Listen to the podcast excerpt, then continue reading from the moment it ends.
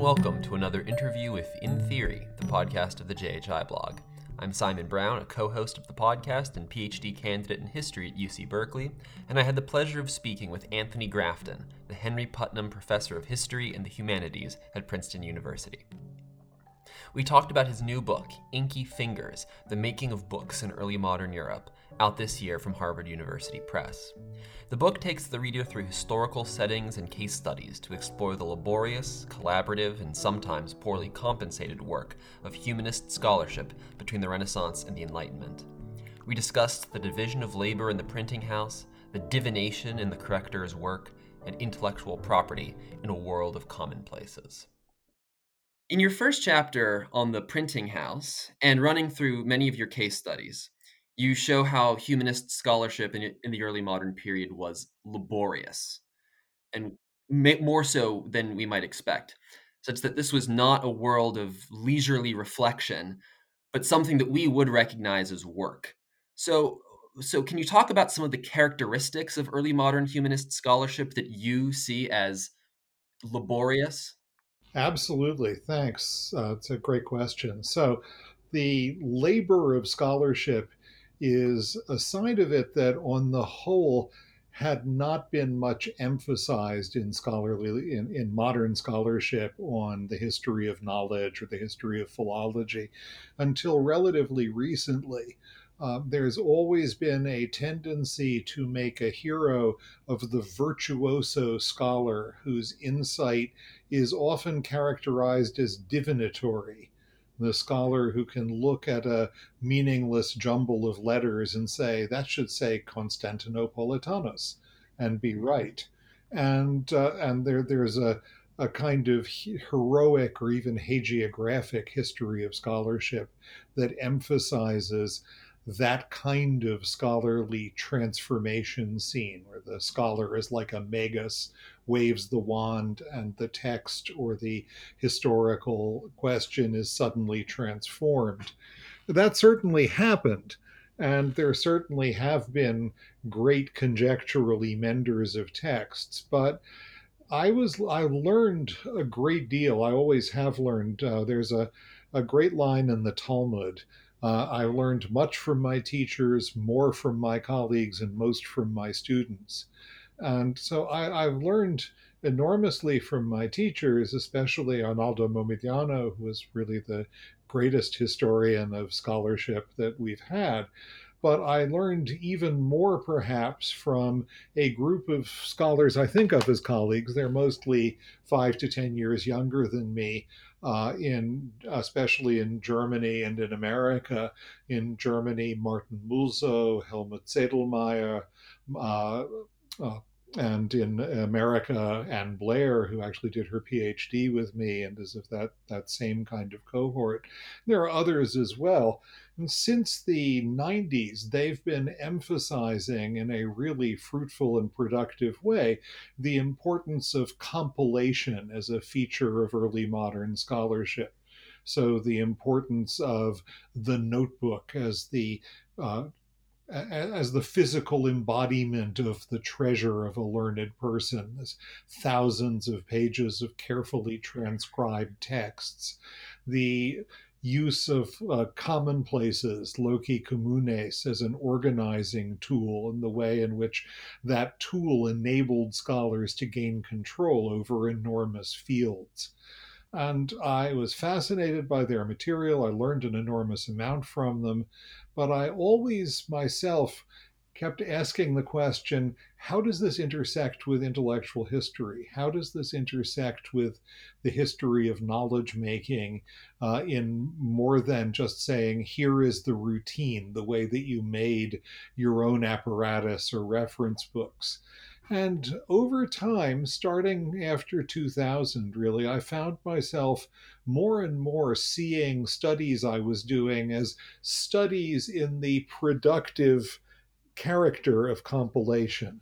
The studies in the way notebooks were not simply passive receptacles for material, but um, tools of knowledge which collected material in ways that inflected it and imposed interpretations on it And I did a few, a few case studies which really convinced me that a notebook could be a much more powerful tool for squeezing new ideas out of old information than I'd ever realized. So, one of these case studies was that of Polydore Virgil, the uh, author of a great compilation on the inventors of things. And the first three books of this are the best known, which are mostly on the invention of um, secular things like writing and paper and printing. Uh, and they're quite fascinating. But books four through eight, which he published uh, later than the first three, just as the Reformation was breaking out, are about the invention of features of Catholic, of Catholic Christianity. It's like a history of Christianity in a hundred objects and practices. And he didn't do any particularly original research. There isn't a sort of antiquarian inquiry into old churches that he knew or old manuscripts of the liturgy. He used pretty standard sources, but he rifled them systematically. And as he did, arguments fell into place. And one of them was the argument, which I emphasize in the book, that Christianity really begins as a Jewish sect. And what I argue is that he's the one of the first people, maybe the first, to put this is not a totally new idea. Of course, everybody knew in some way that Christianity came out of a Jewish uh, matrix, but this puts some flesh and bones on that idea. It gives a sense of which usages, from liturgy and vestments to uh, the actual form of churches, could perhaps have been derived from Jewish usage. And the book is itself print reprinted over and over and over again in multiple forms. It's endlessly recycled and used. And I was able to show that, for example, the first Protestant church history, the so called Magdeburg Centuries, which was put together uh, a few decades after Polydore Virgil, and by the same method, though in this case collaborative compilation of notebooks, that Polydore's information and also his thesis about the Jewish origins of Christianity were recycled into that later text, which itself was very influential, and into, into other texts. So I did a number of studies of that kind, which really impressed me with the way in which this historiography of knowledge making as a set of techniques could actually help us understand some of the intellectual history of knowledge making. at the same time, uh, as Bob Darnton's colleague at Princeton, uh, as somebody who learned over the years reading Donald McKenzie and other pioneers of analytical bibliography, uh, and learned from them that you can set yourself into the printing house and see how books are made, I was very interested to find out what that experience did to those who underwent it, and what connections there were, if any, between the experience of preparing texts for print in a printing house and what has always been studied as the history of textual criticism, something done by an individual scholar sitting in a study looking at a piece of paper. And mm-hmm. one product of that interest was a book on the history of correctors. And that first chapter really summarizes some of the material for that. But another was a real sense that ideas about what it meant to be a scholar actually changed when scholars had to prepare a whole text for print. Mm-hmm. just correcting one piece at a time is one kind of experience, and that is pretty much what a scholar does in a room. But correcting a whole text so that every sentence in it makes a kind of sense, that's a different kind of enterprise. And it's something you have to do faster. You can't go looking for new resources to do it. It's the kind of thing that Erasmus, for example, did sitting in a printing house uh, the printing house of Froben in Basel. And I was able to show in another chapter of the book that There, there's a kind of reverse effect. Erasmus had always believed in the virtues of careful collation of manuscripts, careful scholarly work. But in the middle of the second decade of the 16th century, when he found himself in Froben's house with the very complicated and difficult letters of St. Jerome to edit and a full edition of Jerome's works to supervise, he couldn't wait and do that anymore. He had to divine. He didn't like divining at first, but he found that it was in, in it was essential. So divination turns out in its origins in uh, early modern produ- scholarly production not to be the lordly mega scholar sitting in his study saying, I can call this text back. It's the harried scholar with inky fingers who has a proof sheet in front of him and says, This sentence doesn't make sense. What am I going to do? Okay, here's what we're going to do. Right, so right. In, in each case the relation between work and scholarship is one that earlier scholars hadn't really called attention to in quite the same way though i was certainly building on their work in every way and it seemed to me that these stories in a way coalesced as a single story that seeing scholarship at work not only let one see the conditions of production in a different way, but understood what was to understand what was produced in a different way. Right. Specifically, I I was interested in that anecdote that you mentioned about Erasmus and uh, divination and the, the kind of divination analogy, because you also talk about the extent to which divination became a um, became more positive as an analogy. In other words, it at one point was criticized uh, as the a, a, way to describe scholarly work because it was looked on with suspicion. But over time, people like Erasmus began to kind of embrace divination as a, a, a kind of an honorable description of the kind of work they're doing. So, can you talk a little bit about uh, why divination becomes a positive description of this kind of laborious, inky work that you're talking about? Well, I think it becomes positive because partly because there's simply no alternative. That is, once you have a text set up in type, the you can only uh, improve it at the edges, and improving at the edges means divination. It means looking at the proof sheet and thinking, "What can I do about this?" Because it has to be done in the next half hour, so they can then reset the type and pull a thousand copies of it. Uh, but there's a little bit more to it than that. I think that it took the conditions of printing for scholars to accept how corrupt most manuscripts really are. That if you, as you know, if you copy a normal manuscript, there's always stuff in it, unless it's a, a remarkable professional scribal copy. There are always things you don't understand. There are strange grammatical constructions. There's missing punctuation. Uh, it's it's just inevitable. And I think that the idea that you could work simply by copying manuscripts and collating dissolved when you realized that you had to produce a text that people could actually read and make sense of. Mm-hmm. And you realized that people all over Europe were going to be reading this text that you're responsible for if you published with Froben, he had all kinds of deals. He swapped copies with other publishers. He filled barrels with copies and sent them to Paris, where the Basel printers had their own bookstore. Like you, the old, uh, I guess it's now gone, the lamented University Press Books in Berkeley. Yeah. Uh, there was there was a bookstore called the ba- the Shield of Basel in Paris, which sold the the production of the great Basel printers. And uh, so all of that pressure came down on you, and the only answer was divination. So, divination, which in the 15th century had been looked down on, often connected with the illegal work of diviners who were uh, real necromancers who used techniques of divination to uh, predict the future by dropping bits of hot lead into water and reading the patterns they made, or uh, or by uh, uh, or looking at the shapes of clouds. There's a million forms of divination.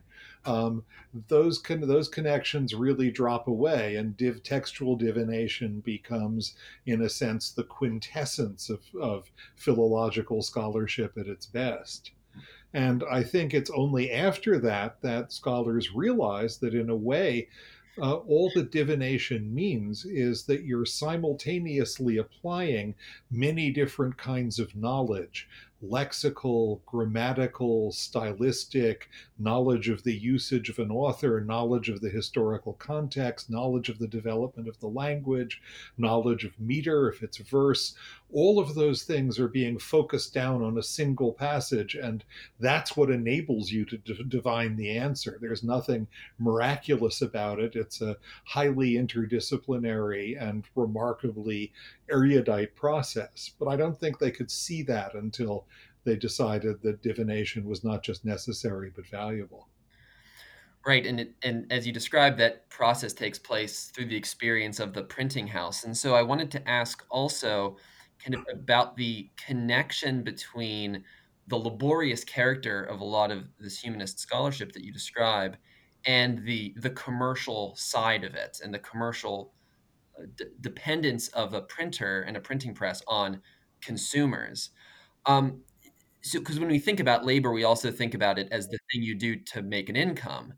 And I wonder to what extent the dependence on a kind of a market for readers and a dependence on publishers as for income for for scholars, to what extent that kind of accentuated the laborious character of humanist scholarship, such that you could say it was more laborious than uh, a, a, piece of scholarship that was produced uh, say for a court patron or uh, for a different kind of audience. Um, was it the commercial dependence on a consumer audience that kind of hastened or exacerbated this association with labor on the part of humanists? Very much so, and in two ways. In the first place, it was in order to serve the uh, needs and to please consumers that printers began to prepare their texts for print. The earliest printed texts are often barely edited. But by the end of the 15th century, the printers are paying scholars to divide texts into chapters, to give chapters titles, to provide tables of contents, to draw up indexes once the once a, a, text has been printed, and all of that is obviously because these were aids that made a one edition much more attractive than another, but all of them also took a considerable amount of labor. Uh, and uh, one of the things I learned in, in working on the correctors is that in the early years of print, printers really liked to get a member of a mendicant order to do correcting because they couldn't pay him.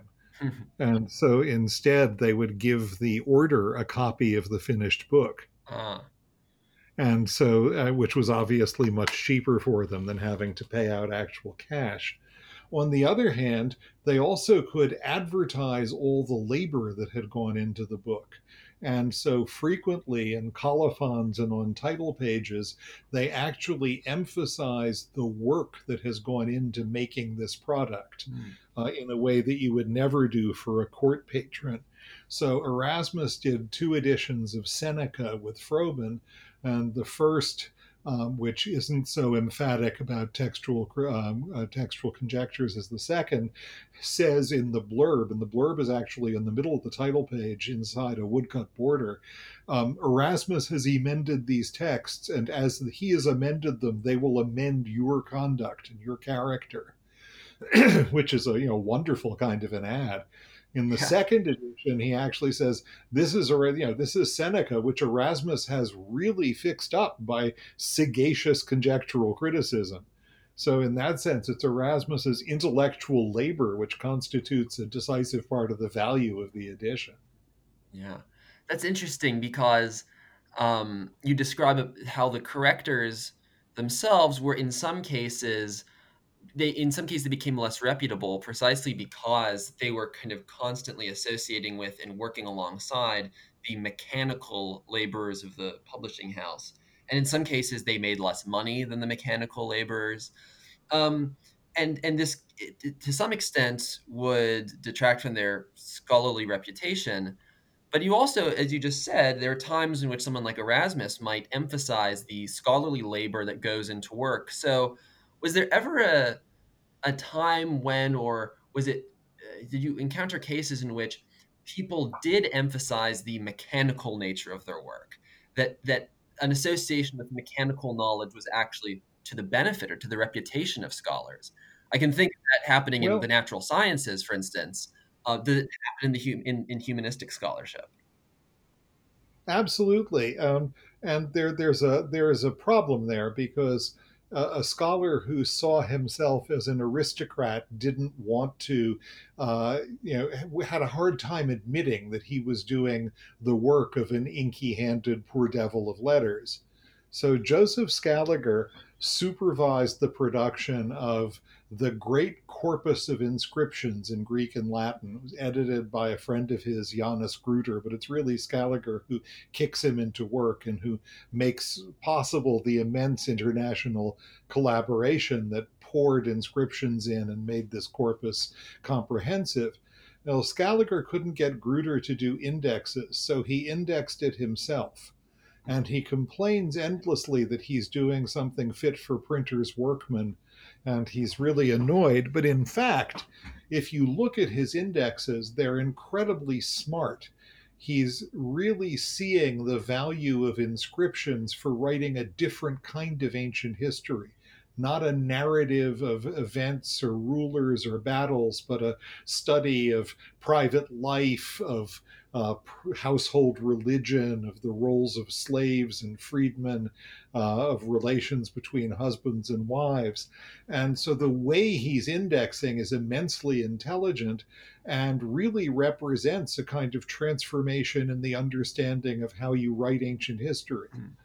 And of course, it's still true today that the big difference between professional ancient historians and those of us who are interested in ancient history is that the great ancient historians are a, a tiny bit of the evidence that they concern themselves with you know, and their stories are built by reading vast quantities of material evidence in the form of inscriptions and archaeological finds, often very much against the grain. And Scaliger really sees this most clearly as he's doing this big job of indexing, which he claims to be furious about. So I, I, think that there is a problem about that. On the other hand, authors did like to make clear that they were very proficient proofreaders and they, they like to throw the terminology around a little bit. Mm. And when possible, authors liked to be in the printing house when the proofs were read so that they had some control over decisions. Right, right, and and I you can definitely kind of read through those descriptions the extent to which uh, these kind of kind of this kind of labor that is both mechanical but also scholarly of correcting, of proofing, etc., and indexing um, is is something that that these scholars would prize and kind of celebrate about their own work. Um, I, so I wanted to talk about also Absolutely. the the other kind of side of the the what makes humanistic scholarship laborious that you mentioned at the beginning, which is this kind of common practice of commonplace of both commonplacing on the one hand and the kind of uh, compilation and collection in print that it that it often feeds or it often informs.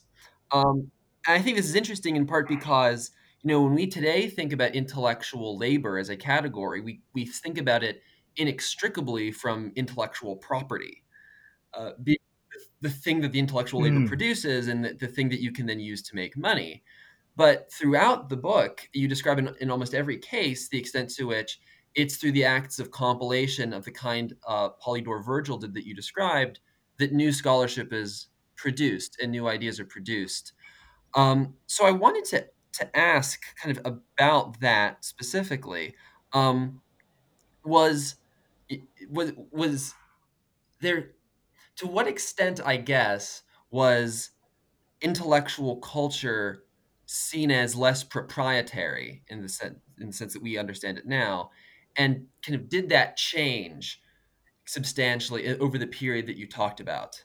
Um, there's a really fantastic quote you give from pastorius's commonplace book precisely about the kind of frequency with which you steal claims from other authors. And that's in the early 18th century. So, to what extent did this common practice of compilation and commonplacing, uh, to what extent was that seen as a challenge to, to intellectual property at all? And did it change over the period you talked about?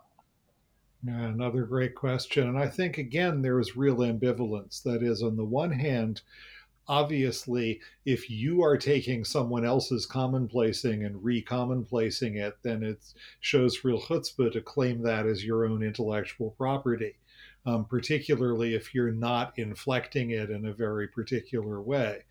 Uh, and people do that, and other people object to it. Scaliger, in some of his uh, copies of contemporary books, will object that the author is merely recompiling what he's found in another compilation.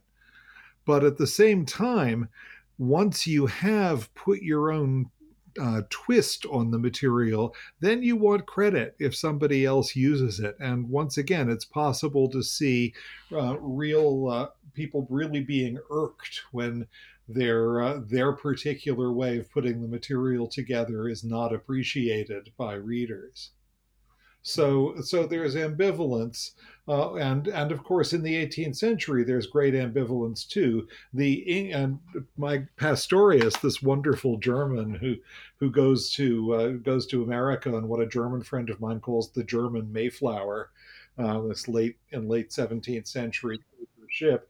Um, he, you know, he is in, on the one hand, deeply steeped in all of the humanist discussions of originality and emulation and allusion.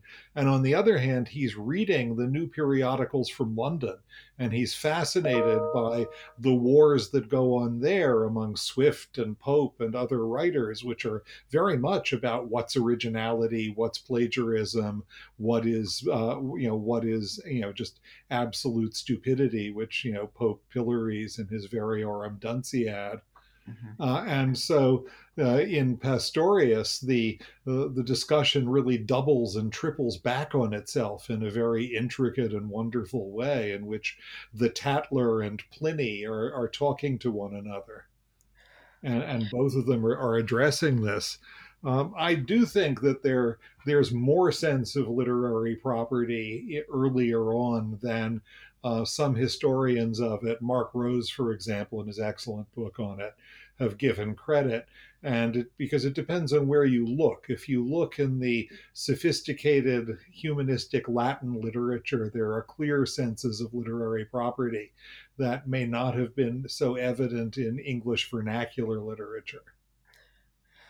Right, and I, I mean, even within the quote from Pastorius's Beehive collection that you that you cite, um, it, the, the interesting kind of tension between the commonality with which people take these commonplaces and phrases, and yet also the recognition of them as work is really evident. So I just want to read it very quickly. He says, and though Synesius says, it's a more unpardonable theft to steal the labors of dead men than their garments.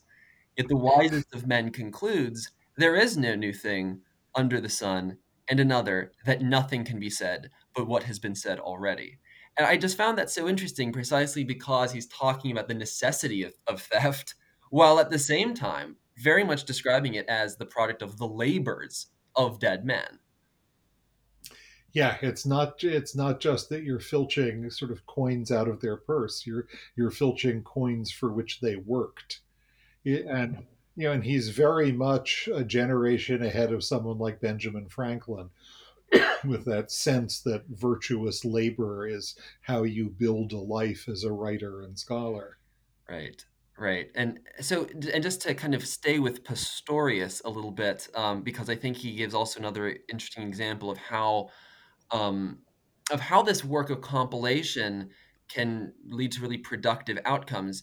You talk about how it led to productive um, contributions to uh, scholarship of what we now might think of as early comparative religion uh, and early religious history. But you also also talk about how his use of compilation could lead to kind of a critical stance, um, and the extent to which, uh, through uh, uh the act of compilation in his works and in, in, the works of some of his Germanic contemporaries, um, you see a kind of uh, eclecticism, as you describe it, in which many ideas are placed before you, many ideas are held together, and you associate that kind of eclecticism with the a critical attitude that we might think of and associate with the Enlightenment in the 18th century.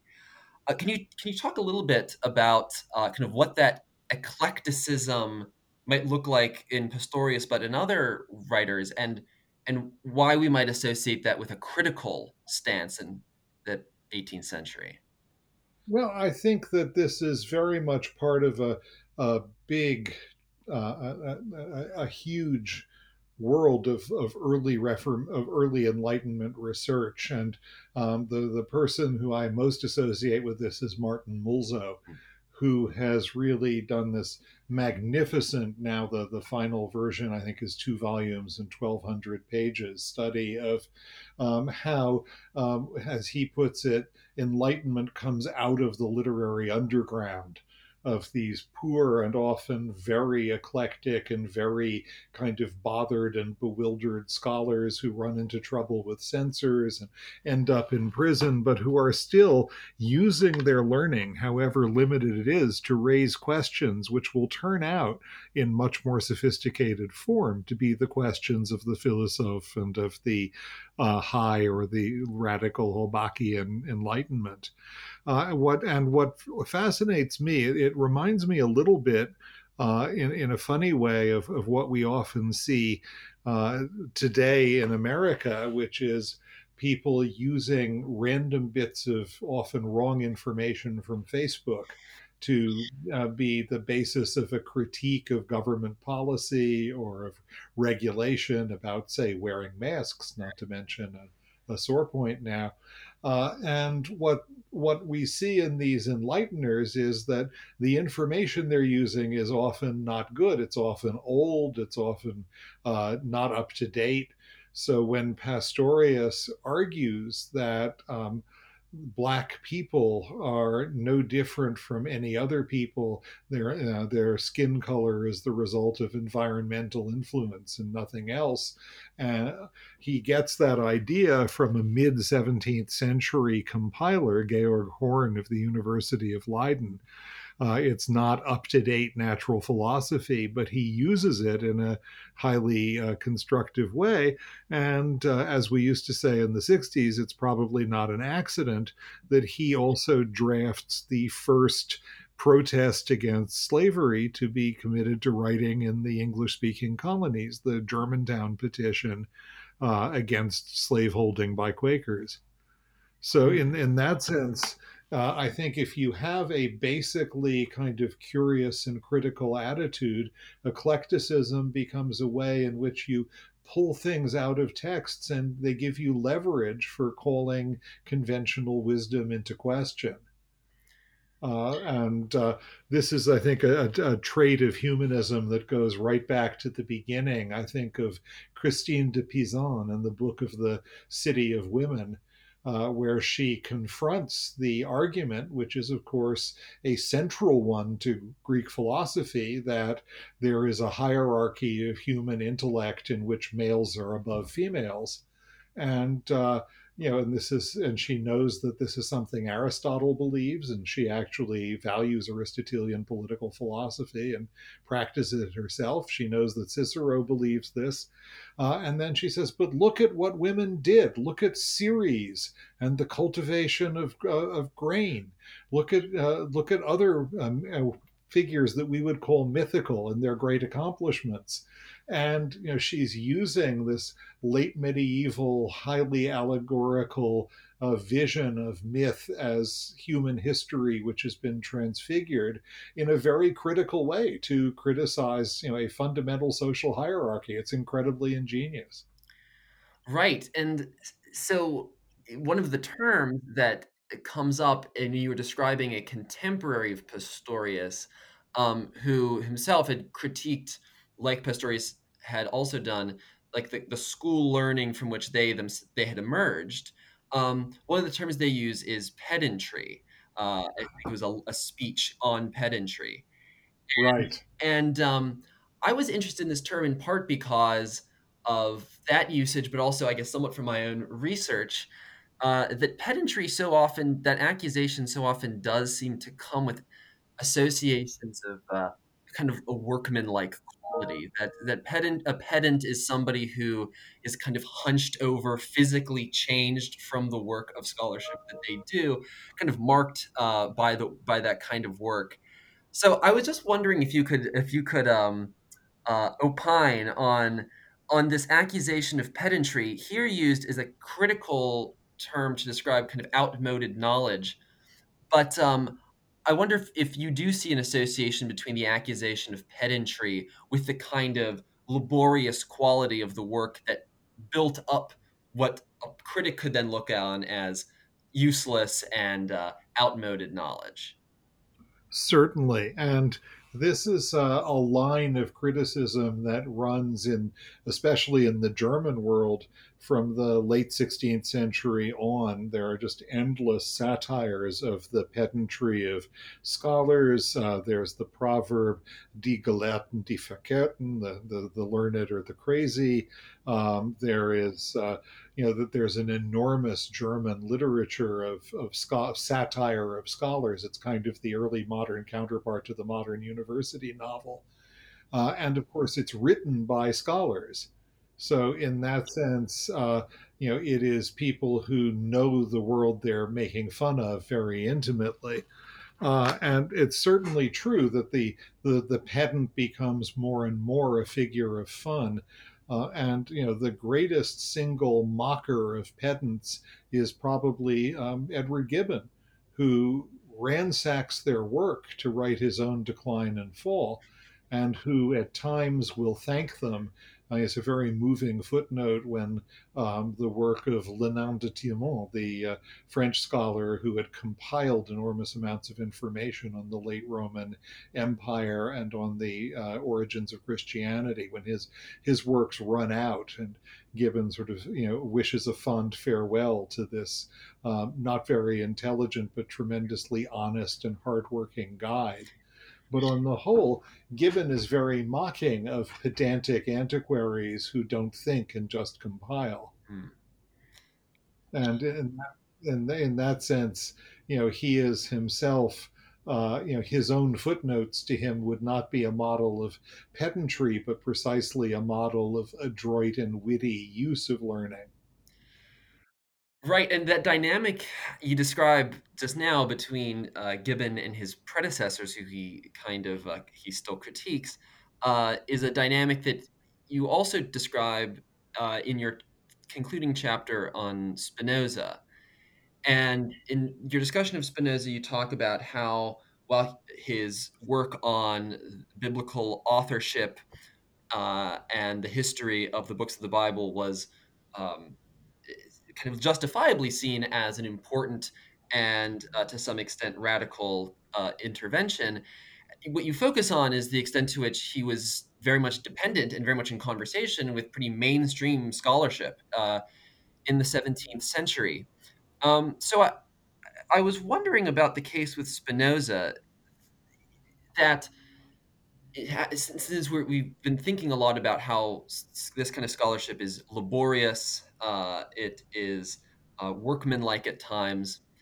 It, if Spinoza, if his intervention was so informed by mainstream scholarship, is is the what's radical about the intervention that it's a kind of scholarly profanation of a sacred text that it's bringing the kind of very dirty profane labor of the of the corrector or of the printing house in conversation with a sacred scripture, or is there something else that could legitimately make it um, seen as a, a, real enlightenment intervention uh, in the way that it's usually talked about? I think it is an enlightenment intervention. Uh, in the same way that, say, some of the Enlightenment writing about Islam, which Alex Bevilacqua has recently shown rests on the work of 17th century scholars was.